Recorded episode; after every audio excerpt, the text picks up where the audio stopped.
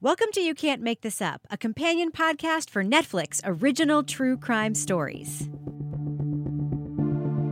I'm Rebecca Lavoie, your host. Each episode, we take a close-up look at a true crime narrative, documentary, or series, and I talk to the people who made them, diving deep into the backstories and getting answers to questions raised by what we just watched. On this week, the documentary, Why Did You Kill Me? I'm joined by the film's director and producer, Fredrik Mønck. Now, a note to listeners, this episode does contain spoilers for Why Did You Kill Me? So make sure to watch the film and then listen on. After her daughter's murder, a mother uses the social networking site MySpace to find the people she believes are responsible. She creates a fake profile that leads to unexpected intimacy with the suspects, a key break in the case, and a dark revenge plot. The documentary, Why Did You Kill Me?, offers a gripping look at the effects of loss and the relationship between revenge, forgiveness, and the criminal justice system. My daughter Crystal and my son Justin get right up here. I look over, I see the gun. Bang, bang, bang. They said, Crystal's been shot. The last thing I got to say to her, I promised her that I was gonna get them. They're gonna pay.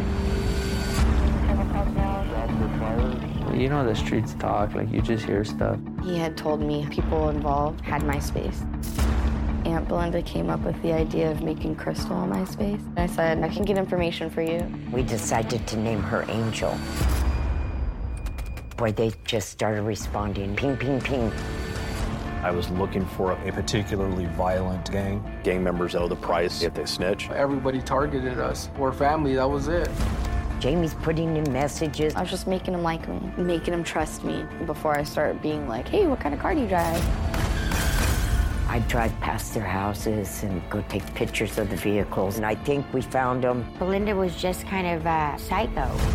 This is gonna screw stuff up now. You start threatening them. We did things that you can't even think of.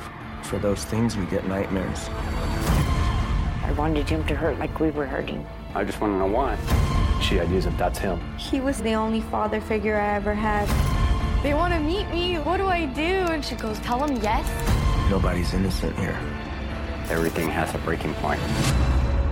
I told them, okay, everybody, no violence. But in the back of my own mind, I still knew I was going to kill him. Fred Mønck, welcome to You Can't Make This Up. Thanks very much for having me. Hi, Rebecca. I'm really interested in your background as a filmmaker. Can you just talk about that a little bit? Yeah, it was... Um... I kind of fell into filmmaking largely by happenstance. Um, I graduated from college. I had no idea what to do. And I happened to see a, basically an ad um, for a job working for Roger Corman and his wife, Julie. And wow. Yeah, I took it. And this project actually has its origins all the way back um, in those days working for the Cormans. Tell me about why that is. How does it connect to that? Yeah. So I was working for Julie and Roger Corman, and they were, as, as they always are, and they continue to be, looking for stories and trying to figure out ways to make movies. And they were at that point interested in true crime a little bit. And we had an intern from Riverside, and she knew what we were looking for. And her dad actually had forwarded her a, a little snippet of an article and said, hey, this sounds really strange. And so like something you might be interested in. And it was, this was in two thousand eleven. The trial of Julio Heredia had just concluded. He had just been sentenced. And there was a very short article in the Press Enterprise, which is the local Riverside paper. Hmm. And it kind of summarized the sentencing. And it also had a little bit about this mother, Belinda, who had been involved in investigating her daughter's death and who had used MySpace to do it. And it, the, the article didn't have much detail, but it did have basically what is now the title of the film, this, you know, the final thing that Belinda told William, which is, why did you kill me? And that one little piece of internet dialogue, as it were, just bowled me over and totally shocked and stunned me. And I ha- have not been able to get the story out of my head um, ever since I read it. Yeah, it's a really unlikely kind of like citizen investigator slash I don't want to say vigilante because it's not exactly that, but it definitely is like a pre catfish catfishing story. Like there's a lot here, and I'm I'm curious when you first heard about it. So it was pre the era of catfish. Like, what did you think of this idea of this woman, you know, taking it upon herself with the help of a child, by the way, yeah. to go on the internet and, and try to suss some of this stuff out? You know, I, I was quite blown away. As you as you say, it was pre-catfish. Um, these stories had started kind of appearing in the culture, but it was still the early days of social media. And, you know, it's still kind of the wild, wild west a little bit with regards to now. Nowadays, we all have these very set kind of guidelines of propriety about, oh, this is what this is how we use social media. This is what we do on it. This is what we don't. Oh, beware of the fact that you don't know who's on the other side of the screen. But back then, none of that stuff had really fully been established, and people were using these networks in a, a much more naive way. And and I, I'm part of that too. I'm part of I was a you know gangly, awkward kid in high school when MySpace came out, hmm. and I was just totally confused by this thing.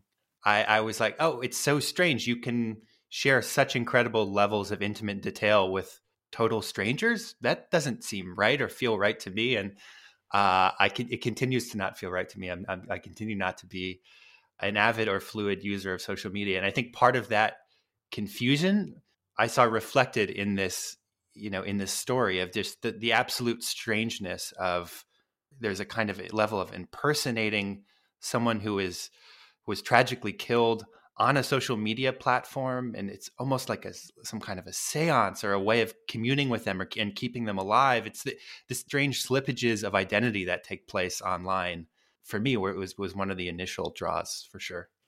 Yeah, you sounds like you grew up post A O L chat room era, which was sort of the precursor yep. to MySpace. And I remember MySpace definitely being a place where A, it was a, it was a big chat you know, kind of community, those of us who, you know, Gen Xers who had been on the A O L forums, but also really our first opportunity to craft that internet image of ourselves. Like I remember, you know, picking that first image, like what do I want my profile picture to be? And it being like this hugely deliberate process, like it was going to be on my permanent record or something. It definitely was, was a disorienting moment, and kind of a disorienting moment for someone to take it upon herself to investigate her daughter's murder.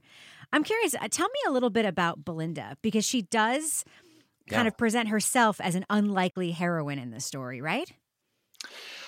I think so, you know, for many reasons, amongst them, the fact that she herself was not actually particularly internet savvy at the time or a user of MySpace. You know, she had heard of it, but really was not, was not, it's not like she was on it or was quite familiar with it.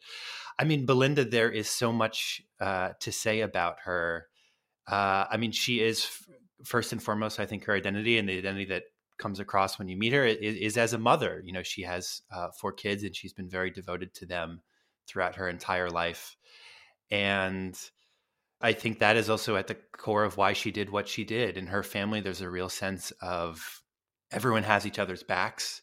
And if anything happens to one of them, your all of them will respond. And I think um, that's kind of what happened with Crystal. There was a sense immediately of, my duty is to go above and beyond any, even any reasonable level to find justice for my daughter. You know, what that means shifts throughout the movie, but it's certainly, it is this very fundamental question of, I think a lot of people who have children, you imagine like the lengths to which you might go if something were to happen to your child. And I think Belinda is proof of that. Some people will basically never stop and will go to any length. Right. Um, to to kind of seek some sense of justice. I want to hear about your choice to use the miniature models of the street where the crime occurred. Instead of using reenactments, instead of using animation, instead of using, you know, a graphic map with a line drawn on it, as we see in so many true crime documentaries. Tell me about that choice. I loved it. I'll just be completely transparent with you. It was creative, and it also, for me, gave the people in the story an opportunity to interact with the moment in a way that just hearing them talk about it wouldn't be the same. You know what I mean? Absolutely. Um, well, first of all, thank you. It's one of my favorite parts of the film. It was one of the most fun things to make and then shoot. So the origin of the miniature comes from a line that Belinda said in an interview, which is that it's not actually in the film anymore, but she said, "When I think about that night, I see it from above." So in her mind, I think when she thinks about kind of the nights of February twenty-fourth, two thousand six, when her daughter was killed, and it was an event that she witnessed, she sees it kind of floating from above.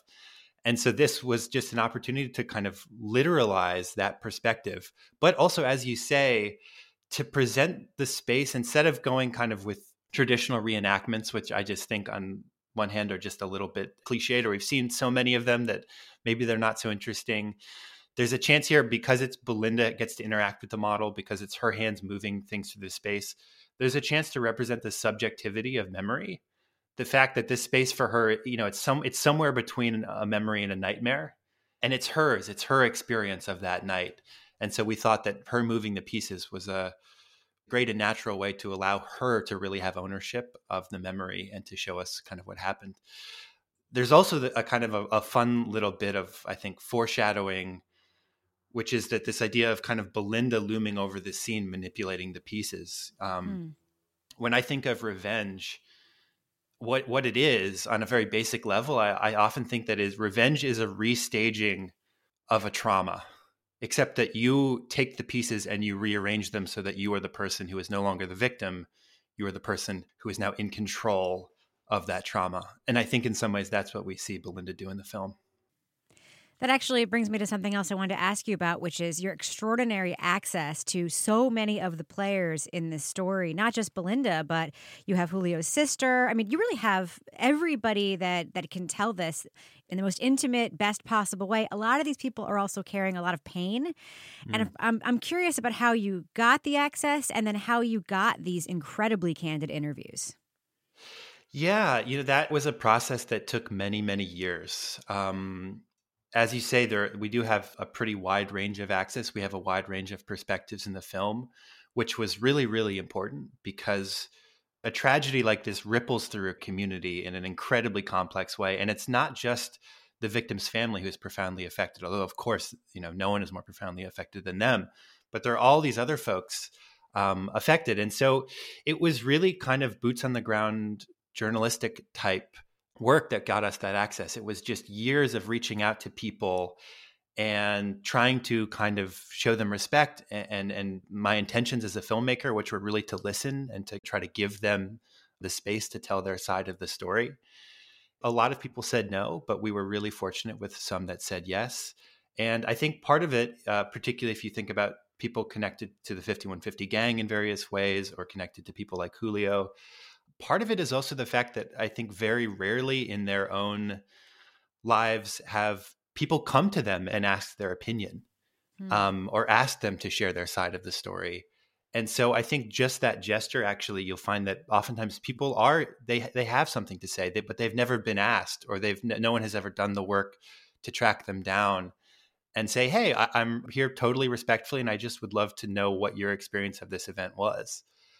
And to your question about trauma, that those interviews were often very, very tricky. And we just tried to re- proceed as respectfully as we could and give people space and try to really empower them to feel like they were running the interview. And I was just a guy sitting there occasionally prompting them or asking them annoying questions. Hmm. But, you know, that's a whole kind of art form unto itself. And I think it is, it's really tricky with subject matter like this, because to engage with things that are really traumatic is oftentimes to kind of trigger something resembling a re-traumatization. And so you have to be really, really careful with how far you push people and how you conduct your interviews. Uh, Belinda talks about, you know, her family's kind of mistrust of outsiders generally, but especially in her, their interactions with the police. You have this very interesting dual perspective on the police investigation. You have Detective Wheeler basically describing the family as somewhat uncooperative, and then you have Belinda talking about her family's interactions with police, uh, not being pleasant, you know, not trusting them. Where do you land on this? Is Detective Wheeler acting in good faith? Is the family acting in good faith? Or is it just a complicated situation that is born of the circumstances in which this family was living before this contact with police? What do you think? Yeah, you're talking kind of about the that very initial pushback from Belinda's family to the police, or the sense that they were being targeted off the bat. I think both parties are kind of talking in completely in good faith. One has to remember that right when this shooting occurs, Detective Wheeler was the detective assigned, but kind of in the hours and even days afterwards, there are dozens of detectives and police officers who are doing the initial work on this case. There are, you know, many people in multiple locations, um, many people being interviewed all at the same time. And I think when you have people like who have, you know, past histories of incarceration, and people find out that they might be involved, that, that they were in a car that was shot, you know, it's it's very natural that police officers um, kind of change their tact of questioning and perhaps become extra suspicious. And I think that's what happened in this case. You know, again, that wasn't actually Detective Wheeler. Those were most of that kind of questioning was done by other police officers, but I don't think it's uncommon. And so I think it's probably fair to say, you know, Belinda's statement saying that it felt like they were targeting us or they were going at us, the police was coming at us harder than we deserved as a family of victims is probably exactly right. It's really interesting because I think that people do underestimate the degree to which people don't want to have contact with the police ever. I mean, there's a, a big thing that happens and people watch true crime documentaries. They're like, why didn't they just go to the police? And people don't do that. I think that there's a sense that you would do that, but, you know, they don't, right? That's just something that I, I found over and over again in my own reporting.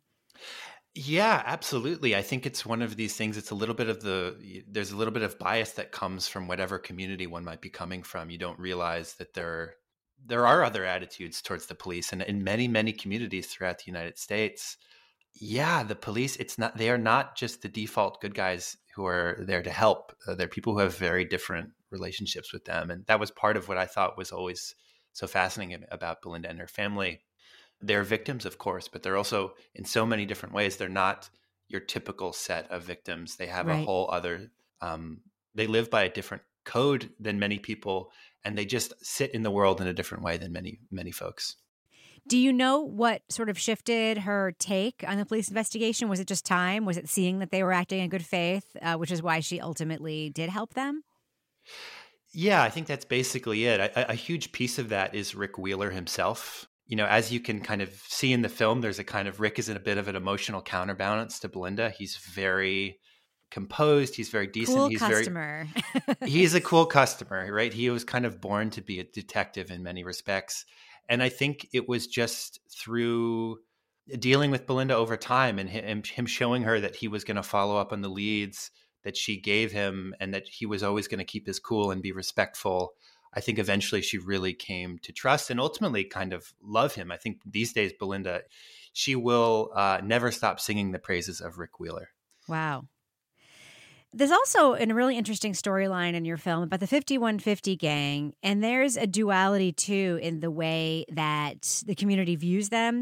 You know, the police describe the gang as violent and confrontational, uh, responsible for lots of murders.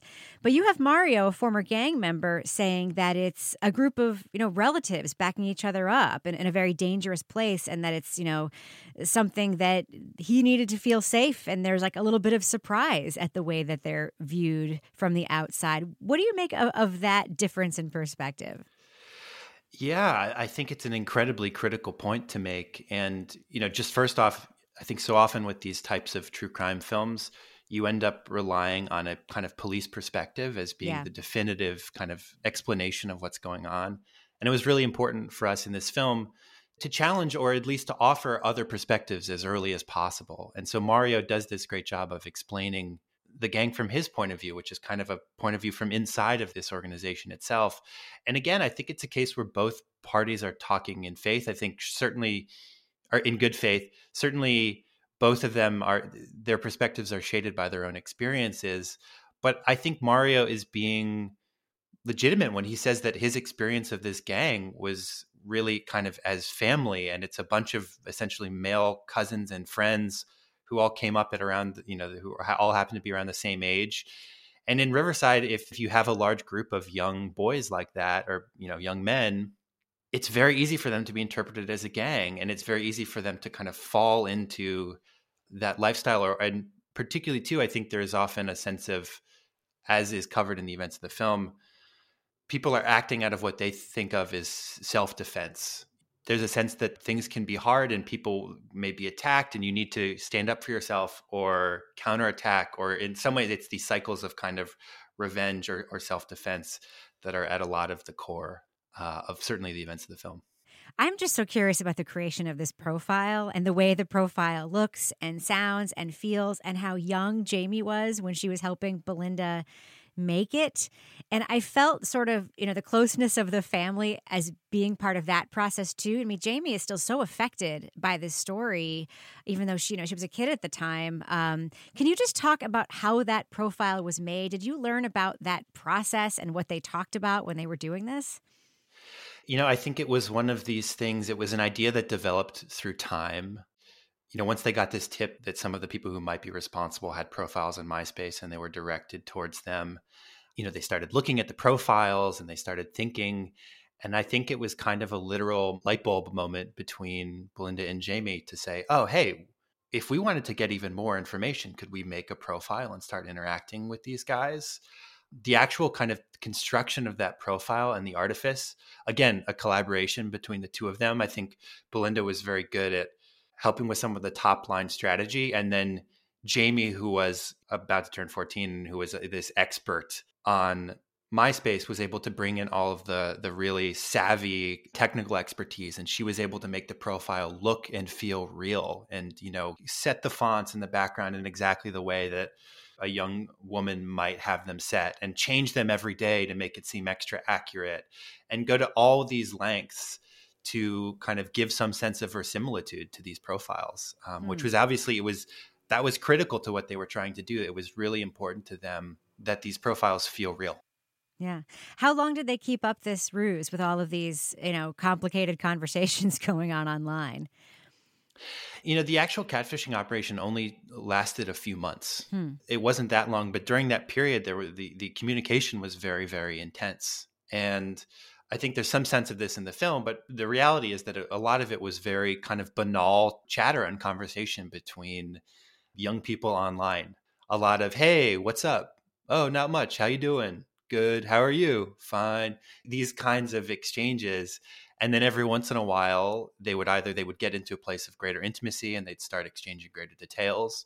Um, and then on one fateful instance, they actually got a really critical piece of information that they were looking for, which is who drove this White Ford expedition. Right.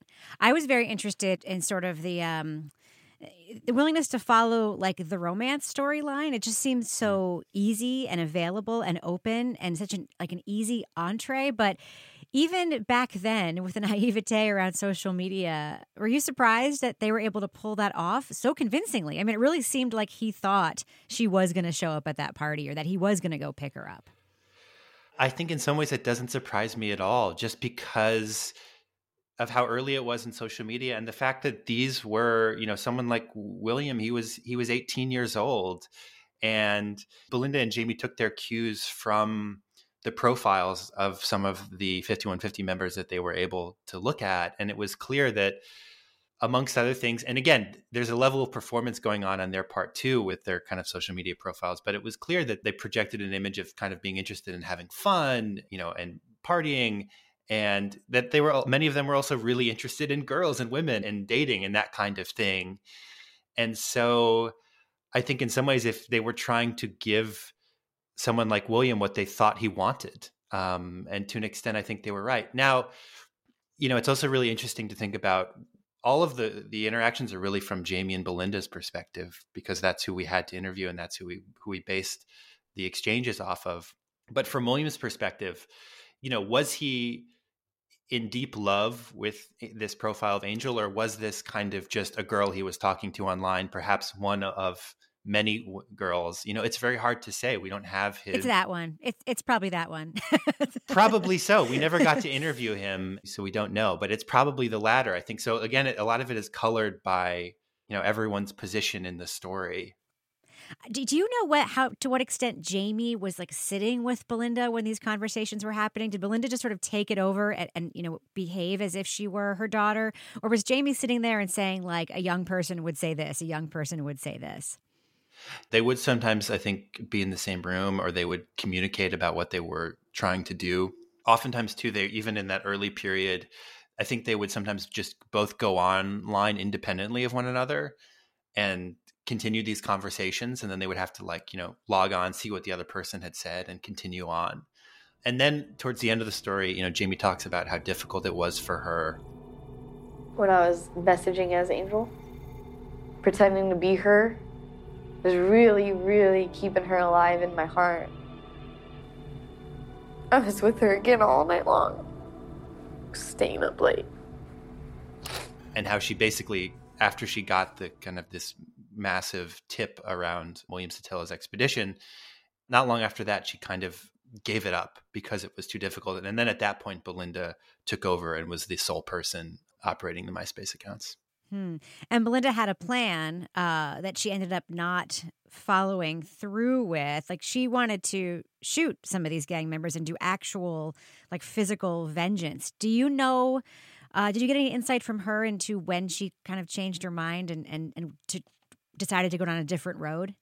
Why Belinda didn't go through with it is a really complicated question. I think in many ways, there was always this invocation of Crystal and Crystal's spirit, and she was constantly being reminded of that, in part by literally by Angel's photo, and but also just in going through the course of this experience. It's all it all connects to Crystal for her. And as she always says, Crystal was not a violent person and would have never sought revenge.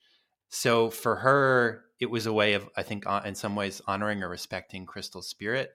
And I think too, and another thing about Belinda that's a really wonderful quality in a in a subject is that she can be, yes, she can be very emotional. And of course, this, this why would anyone not be incredibly emotional around this kind of subject matter?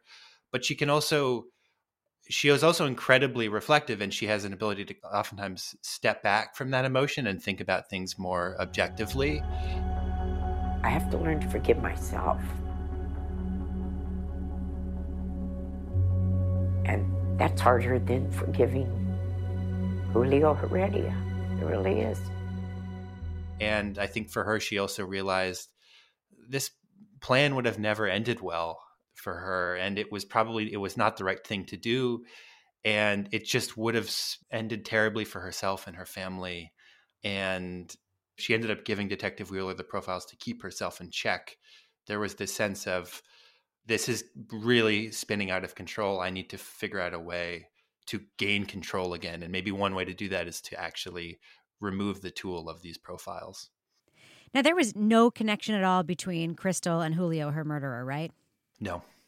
It was very interesting to me. Uh, I just kept thinking about this, you know, knowing that it was, you know, basically a, a situational crime, right? I mean, you don't want to say wrong place, wrong time. It's, it's not quite exactly how anything works. But, you know, given that she had no connection uh, with her killer, that Belinda kind of ended up inadvertently building a connection between her daughter and the people sort of around her killer. And I don't know, I just found that sort of poignant in a way, that this completely random wrong event that she would use personal connection to find. I think it just says a lot about her and, and who she is. And it's not just about her being, you know, a sneaky catfish, if that makes sense. You're so right. I think it says, it speaks to a couple things. One is also this, the strangeness of the internet. I think in some ways, as we've come to more broadly recognize as a culture, the internet, I think, can draw the darkness out of us. And when you don't have to actually interact with the person on the other side of the screen, you may tend to treat them with less humanity because to you, they may be an abstraction. At the same time, the internet for a whole generation of people has been this gateway to incredible intimacy and sharing, oftentimes with strangers, um, sharing incredibly personal things. And I think as any Zenga blogger or other folks might tell you, sometimes it's much easier to be intimate and to share with people you don't know than it is to share with people that are very close to you. And it's true that in the case of Belinda, this intimacy, I think, took on an extra level of intensity. And there was a real sense, I think, you know, she doesn't end up going through with an act of physical revenge. But when she tells William via MySpace, "Why did you kill me?" You know, that is an act of emotional revenge. Yeah. She, you know, she, and I think to her mind, she is trying to make William feel something of the way that she felt on the night that she lost her daughter. You know, how does this is how it feels to lose someone that you love. Yeah. Um, and so that, I think, was a major driving force behind the intense intimacy of the exchanges. Now, you started working on the story a really long time ago, as as you've said, and while you've been working on it, you know, there's been this huge surge in the popularity of true crime and true crime documentaries and true crime podcasts and true crime films. And this is your first film in this genre. Uh, how do you feel about suddenly, after working on the story for so long, being seen as a true crime filmmaker? Oh, what a great question. I, I have very complicated feelings about the genre of true crime. As you say, you know, when this film started, it was not this giant sub-industry that it is now. Certainly, you know, true crime stories have always been popular going, you know, going all the way back to the days of like the local paper's police blotter or something like that. But it's really tricky. I think that true crime stories can, you know, they've always fascinated me. Um, that's part of why I was fascinated in this story. There's an immediate way that they can often cut very quickly to very key and core questions of human experience. You know, how, what do we value when the stakes are literally life and death? And how do we make decisions with those kinds of stakes as well? But I think it can get tricky when, when one is turning events that are almost always incredibly tragic into entertainment. And particularly if it is entertainment only for entertainment's sake, you know, that certainly gives me pause. And so for this film in general, and I think for the kinds of true crime films that I like to myself watch and enjoy, I, I always try to look for things that really use the space to ask important questions and to to delve into questions of the criminal justice system and really kind of justify themselves, that are not simply there to deliver sensational, gory details or things like that. So that's part of it. And I think with this film in general, one of our missions was to, we knew that it was a true crime film. We knew that, that people would engage with it on those terms. So we wanted to use some of the tropes of true crime, but ultimately try to also use those tropes to subvert or challenge some of the conventions um, of the genre. Um, and so that was a that was a really, really important part of the mission of the film, and, and part of why I, I felt like the film itself was a kind of worthy experiment. I would love to hear about an example of a thing that you were doing that was intentionally a true crime trope that you then used a little bit differently or used as a lure to some other to some other point in the in the film. Can you tell me about one of those choices? Yeah, absolutely. I mean, we touched on one, which is, say, for example, um, bringing Mario into the film very early. So Detective Wheeler gives a very good summary of his kind of view on what the fifty-one fifty gang was. I think in a normal film, you might have just continued on with the story.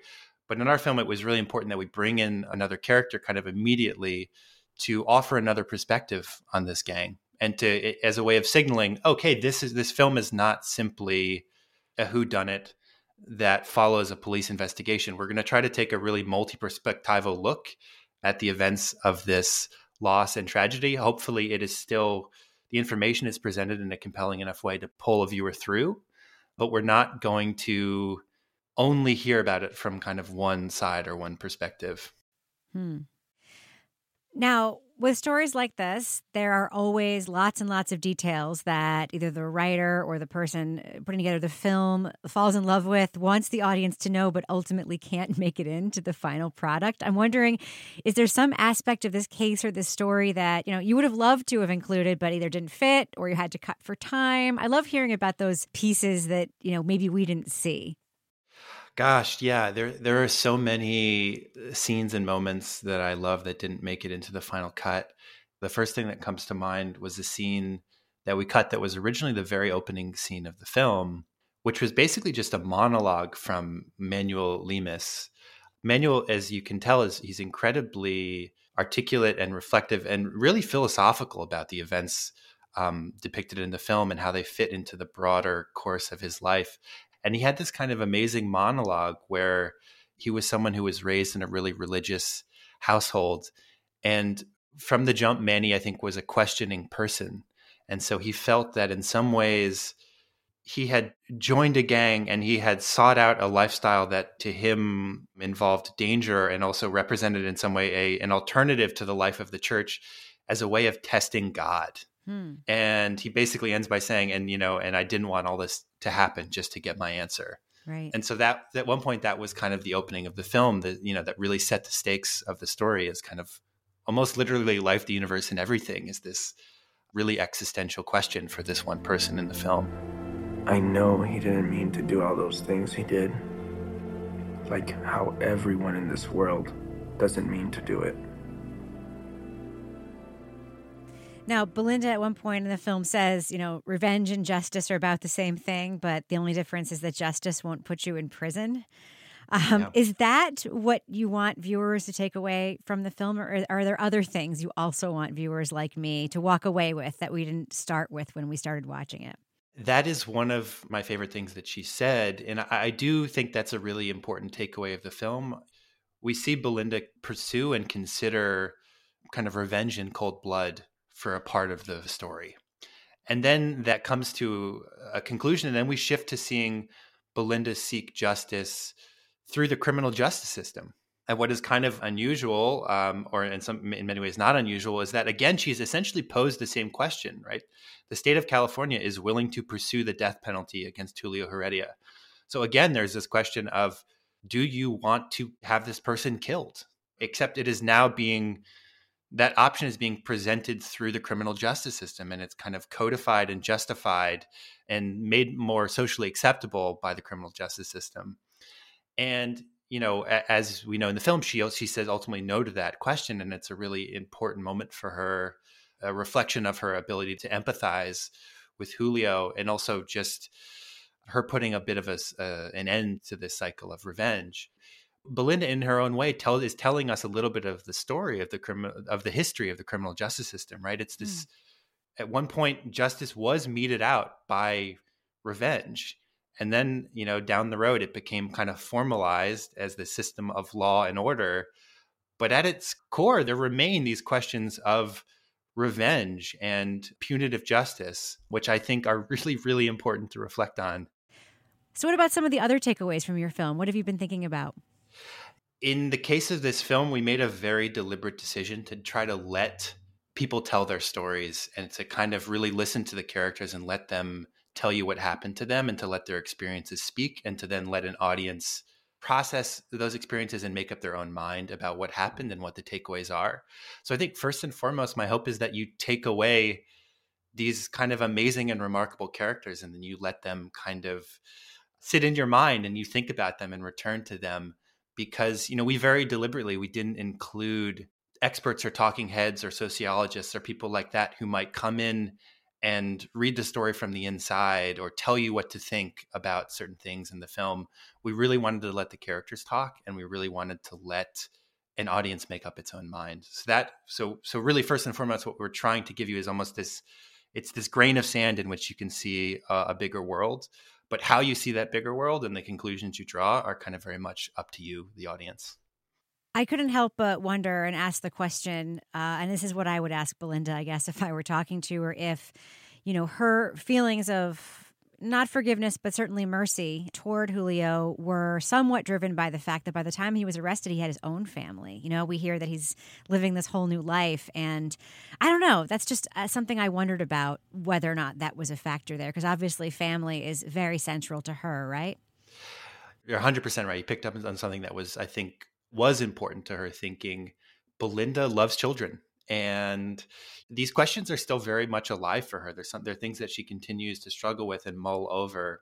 And in the case of Julio and William, you know, she was aware that they had kids, and that was part of what changed her. At least it fed into her understanding of them as human beings and elicited her sympathy. Absolutely. Um, at the same time, you know, it remains a really complicated question. I don't think she would ever say that she's arrived at forgiveness. It's something that she's considered. I think in moments she's been able to get there, but then in other moments, the trauma returns and some of the feelings that you see in the film return. And I think that's one of the other big takeaways.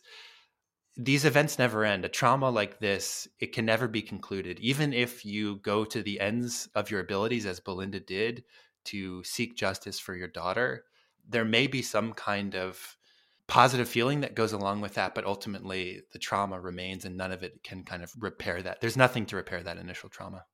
She makes me think of something that I used to hear growing up, which is that uh, forgiveness is a choice, not an obligation, and that sometimes not forgiving is also healing in its own way. I mean, I just couldn't help but think of that when I was watching her in this film. Um, the documentary is Why Did You Kill Me? Fred Mønck. It was such a pleasure talking to you about it. Thank you so much. Thank you, Rebecca. That's it for this week's episode. Thanks again to director and producer Fredrik Mønck. For more of my takes on true crime, check out my other podcast, Crime Writers On. Each week on that show, we break down the latest in true crime documentaries, podcasts, and pop culture. If you like You Can't Make This Up, please subscribe to, rate, and review this show, and share it with friends. You can find us on Apple Podcasts, Stitcher, Google Play, Spotify, and wherever else you get your podcasts.